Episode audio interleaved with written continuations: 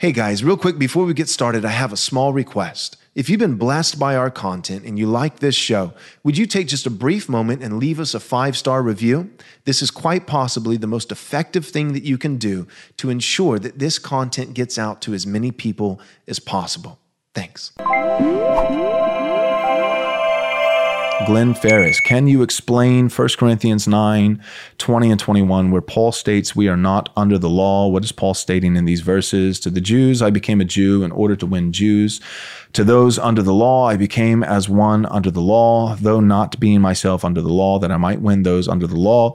To those outside of the law, I became as one outside of the law, not being outside of the law of God but under the law of Christ, that I might win those outside the law. All right, leave this up for just a second because I need I need the scripture and I want the audience to be able to see the scripture as I seek to exegete it. All right, the first thing that you need to understand, great question, by the way, Glenn Farris. Fair question, good question. Um, nothing wrong in asking questions. I, I, was about to say there's no such thing as a stupid question, but there are stupid questions. This is not one. Okay, so 1 Corinthians chapter 9, verse 20 through 21. First thing we need to understand is the divisions of the law the divisions of the law. All right. So the reformers argued there was three uses of the law. Right. The law um, it reveals our need for a savior. None of the use of the law. There are three um, within the reformed perspective of understanding the law of God. Um, none of these three uses is the law being used to save. The law is not saving. No man will be saved by works as done unto the law, is what the Apostle Paul says elsewhere. Um, but the law does reveal our need for a Savior, right? The law of God helps us to recognize and realize that, that God is holy, right? Because the law is holy and therefore reflects the holiness of the lawgiver. And by way of consequence, as we see God's holiness through his holy law, it reveals to us, it functions as a mirror and reveals to us our lack of holiness and therefore our need for a savior. So the law is not a savior, but it does reveal our need for a savior. The law also functions as, so that's mirror, uh, shows us our need for a savior. It functions as a shield. Um, it, it has a common grace um, a common grace expression where it holds evil at bay. Uh, the law, again, it, it's powerless to change the heart. Um, so it doesn't hold evil at bay or, or mitigate evil at the level of the heart inwardly, um, but it does um, it does suppress outward manifestations of evil. Right. So even for the pagan who's unregenerate and who hates God, and is bent on doing evil, not just not just harboring evil in his heart, but doing evil actions, he will be less inclined to murder if there are laws in his society against murder and penalties for murderers, right? So the law has a common grace function not just for the people of God, but for all people to restrain outward manifestations of evil. So the law is a mirror, reveals our need for a savior. It's a shield, restrains outward manifestations of evil. And lastly, the law is a lamp unto our feet. It's, a, I'll say, it's a compass. It's a guide. Um, it doesn't show us the way to salvation. It shows us the way from salvation. David says, I delight in your law. It's a lamp unto my feet, a light unto my path. Um, path to where? It's not a path to salvation uh, but it is a path from salvation. So the law doesn't lead us to salvation. It does reveal our need for salvation, which leads us to the gospel. Uh, but the law does, it shows us which way to go, not to salvation, but from salvation, right? Because I've been freely saved as a gift by grace alone, through faith alone, in Christ alone, I now want to love God as a response of gratitude. And if I love God, what does Jesus say? If you love me, you'll obey me. And so, okay, obey what? The law the law. So those are the three uses of the law. But it's also important that we understand the three divisions of the law. The three divisions of the law is we take Old Testament law and chop it up, being careful in our chopping. Uh, but what we see is this we see the moral law of God, which is eternal. Uh, we see the ceremonial law that was unique to Israel as the nation state, God's chosen priesthood, his people, um, under the old covenant before the work of Christ. And then we see uh, moral, ceremonial, and civil law. Um, and so, um, so I'll, I'll, explain this as quickly as I can. Uh, the moral law of God is the Ten Commandments. It's the Decalogue. So, moral law, um, I believe, is syn- synonymous with natural law and um, natural law and divine law. I talked about this last week a little bit. So, the moral law of God is the Ten Commandments love the Lord your God and love your neighbor as yourself. The first table of the law of God, the first four of the Ten Commandments, show us how to love the Lord our God. Have no other gods before me. Uh, do not make any graven images. Do not take the Lord's name in vain. Remember the Sabbath and keep it holy. That's how we love the Lord our God. And then the next six of the Ten Commandments honor your father and mother. That's commandment number five. Do not murder. Do not commit adultery. Do not steal. Do not bear uh, false witness. And do not covet. That shows us how to love our neighbor. This is the moral law of God, and it is eternal, meaning it is without end, but it's also without beginning. right? There'll never be a time in heaven where it'll be okay to murder, right? This is always the law of God. Um, and it always was the law of God. It did not just, the Ten Commandments, the moral law of God, uh, did not just come into play on tablets of stone at Mount Sinai through Moses, uh, but the law of God was written on tablets of human hearts even before Moses. So the law of God was written on Adam's heart all the way back in the garden before sin ever entered the world. Um, the law of God is something that is instinctively known. And we know this from uh, Romans chapter 1 and Romans chapter 2. Romans chapter 1 talks about natural revelation, that by God's creation, he's revealing something about who he is and what he's done in that's Romans chapter 1. Romans chapter 2 talks about not just natural revelation, but natural law. That, that even the Gentiles who have never received special revelation, meaning an evangelist, a preacher, or the Torah or scripture, uh, they've never received special revelation, but, but that the Gentiles who have received natural revelation, right, they can see the truth about who God is by virtue of what he has made, back to Romans chapter 1, um, Paul says in Romans chapter 2 that the Gentiles are a law unto themselves, that, that they, their conscience, bear witness against their lawless deeds. So, so you can go into um, a lost tribe in, in South America, if any more exist that we've never found, and let's say we discover them tomorrow, um, you, you will find that there are certain things that, that, that are um, not permissible in their culture, in their tribe, because they're deemed as being wrong and sinful. And some of these things may be perverse because they're sinners, but many of them will match, line up with the law of God because the law of God is written on people's hearts. That's the moral law of the Ten Commandments. The ceremonial law is the priestly sacrificial system, certain rituals and customs about hand washing and things like this. Um, this has been fulfilled by Christ. All the law, including the moral law, has been fulfilled by Christ. That's the only reason we're saved, is because Christ, He didn't just die in our place uh, substitutionary atonement. He didn't just die in our place for our sin, but he also lived in our place. Jesus dying in our place, um, it, it removes the penalty of our sin. But Jesus living in our place imputes to us his righteousness. If Jesus only died in our place, it could make us innocent, but it wouldn't make us righteous. So Jesus, he didn't just die as our substitute, the Lamb of God that takes away the sins of the world. Um, our sin imputed to him and the wrath of God poured out on him, right? The wages of sin is death. So he received the death penalty of God because he took our sin, and so he atoned for our sin by, by uh, as a substitute dying for us, but also as a substitute, he lived for us. And in his life, he didn't just avoid sin, but the Bible says he fulfilled all righteousness. He was perfectly obedient to his heavenly Father, and he lived also as a substitute. He lived in our place. So through faith in Jesus, our sin is imputed to him, and he takes our penalty, but also um, his righteousness is imputed to us, so we receive his reward, not just the reward of an innocent person, but the reward of a fully righteous person, which is amazing. This is double imputation. This is the great exchange. This is the heart of the gospel. Jesus died in our place, he also lived in our place. So, because that is a, gospel truth, we, we must say that Jesus fulfilled all the law of God, including the moral law. He fulfilled the ceremonial, the civil, and the moral law of God. Um, Jesus fulfilled it all, but he did not abrogate it all. Jesus abrogated the ceremonial law. So he fulfilled the ceremonial law, but he also abrogated this priestly animal sacrificial system, certain customs about uh, hand washings and, and cleansing rituals. Uh, a woman on her period has to go outside of the camp for seven days. Um, that, that has to do with cleansing. That's a part of the ceremonial law that was unique under the old covenant given to Israel. Uh, Jesus not only fulfilled this, but Jesus also abrogated it. He ended it because he is our forever high priest in the order of Melchizedek. He is also not only the priest, but he is the sacrifice, the Lamb of God that takes away the sins of the world. And he also is the one who purifies and sanctifies his church by his blood. He makes us clean. So the ceremonial law is not only fulfilled by Christ, as the moral law is, but also abrogated by Christ. It's done away with. That leaves us the civil law. The civil law, according to the Westminster Confession of Faith, according to the 1689 Confession of Faith, the civil law is unique to Israel, but the general equity still remains. what I mean by that is you take all these civil codes, right? You only have 10 commandments with the moral law. But then you have hundreds of civil codes in Israel, right? If an ox gores somebody, it needs to be put to death, you know, or if it's accustomed to gore, then it must be um, hemmed in, it must be kept in with a gate. If its owner isn't diligent to keep the ox in and it gets out and it gores someone else, then the owner is actually now liable. He too would be put to death, not just the ox, right? That's a civil code. That's a civil law, right? Borders on on on the uh, perimeter of your houses so people don't fall off. That's a civil code. Um, and so there's a civil law of Israel, which is a case law system system, um, that is not a one to one ratio for us in America as Christians today. However, the general equity still applies. The general equity would mean that you you get to the heart of each of these civil laws.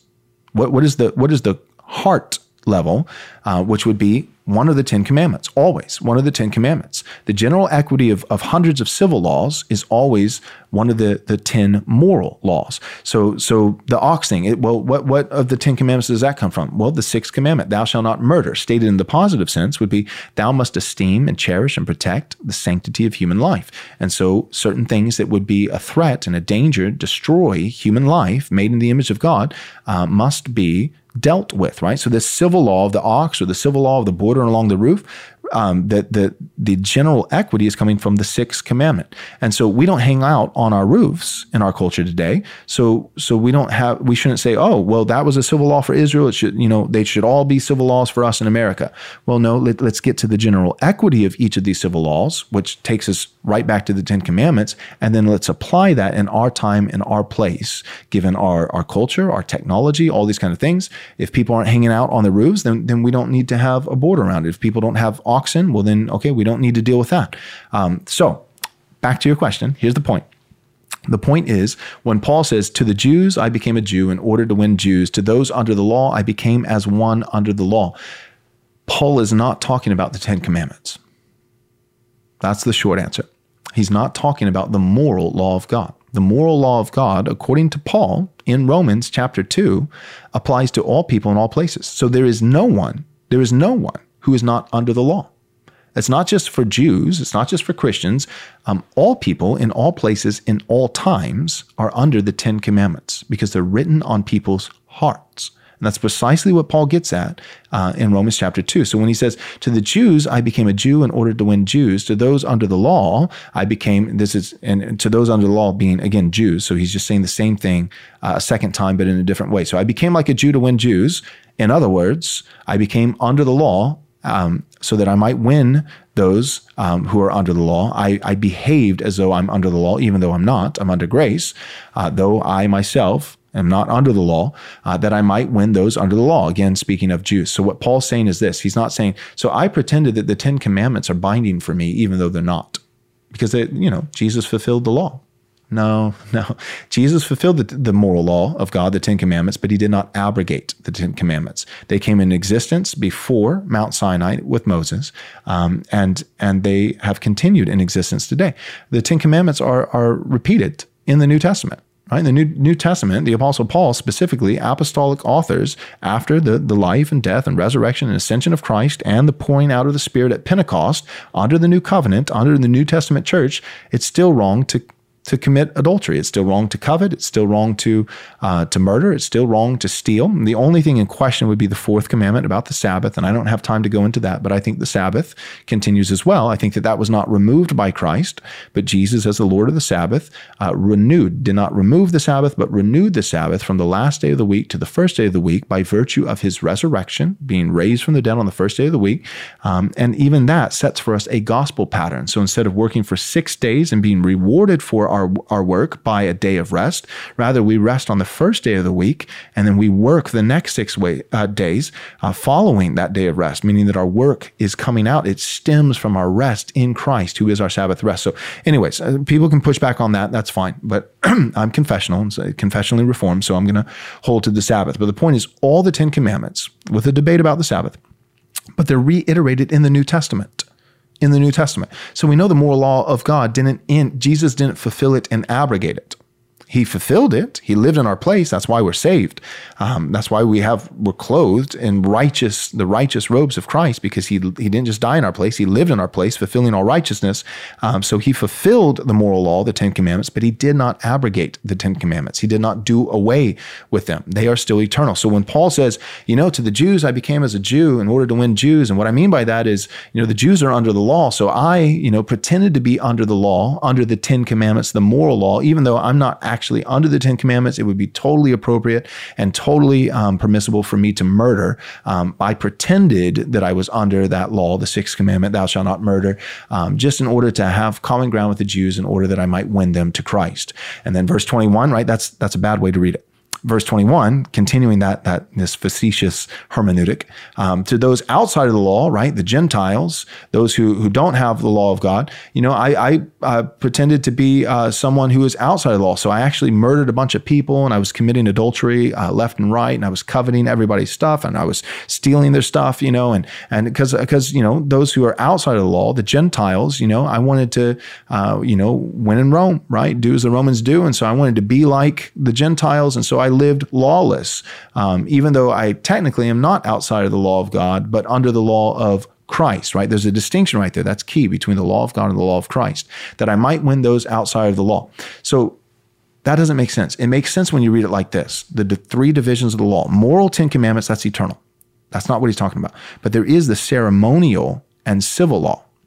Ceremonial and civil law. So what Paul is saying is this when I'm ministering as an evangelist among the Jews who still hold to the ceremonial and civil law, I do my best to keep to those customs, even though I know that these things have not only been fulfilled by Christ, but abrogated. But to those who are outside the law, to Gentiles who are not Jews and don't have certain rituals about cleansing and hand washing and and you know not being able to eat pork or shellfish, uh, if they serve me lobster, I eat the lobster because I know that in reality I'm not under that law, that speaking of ceremonial law, uh, because that's been not only fulfilled by Christ, but also abrogated. However, I am still under the moral law, the Ten Commandments.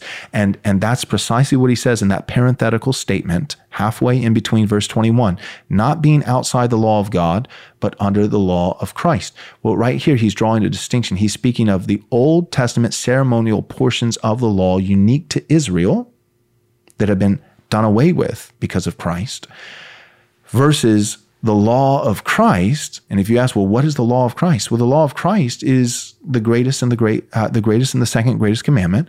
Matthew 22, 37. Let's see if I can do it from memory. Matthew chapter 22, verse 37, 38, 39, and 40.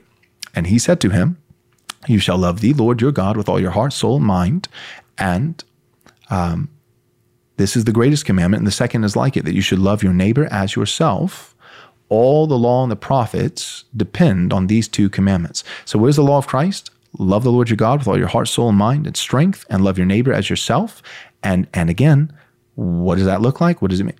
The Ten Commandments. The first four dealing with how to love the Lord your God with all your heart, soul, mind, and strength. And the next six of the Ten Commandments, the second table of the Decalogue, moral law, how to love your neighbor as yourself. So Paul is saying, I'm no longer under this Jewish law, but I am still under the law of Christ. And what is the law of Christ? It's the moral law of God, the Ten Commandments. The Ten Commandments are eternal. Um, they're always binding for everyone in every place, um, throughout every time. Um, but the Ten Commandments are not the only portion of Old Testament law.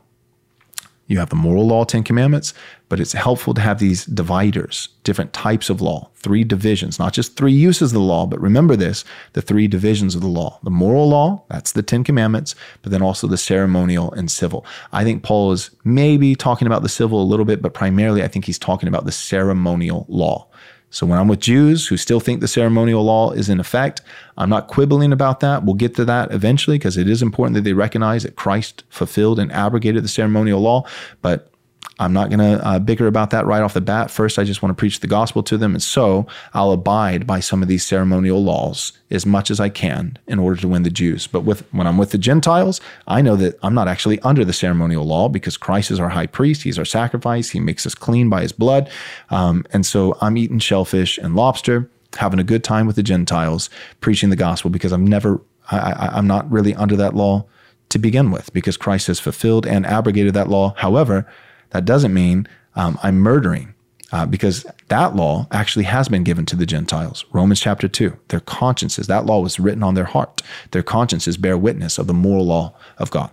All right, so that's how we understand under law, not under law. That, that's what I think Paul is talking about. Hope, hope that that's helpful. Thanks so much for listening. But real quick, before you go, do us a small favor, take a moment, and leave us a five star review if you enjoyed the show. This is undoubtedly the best way that you can help us get this biblically faithful content to as many people as possible. Thanks so much.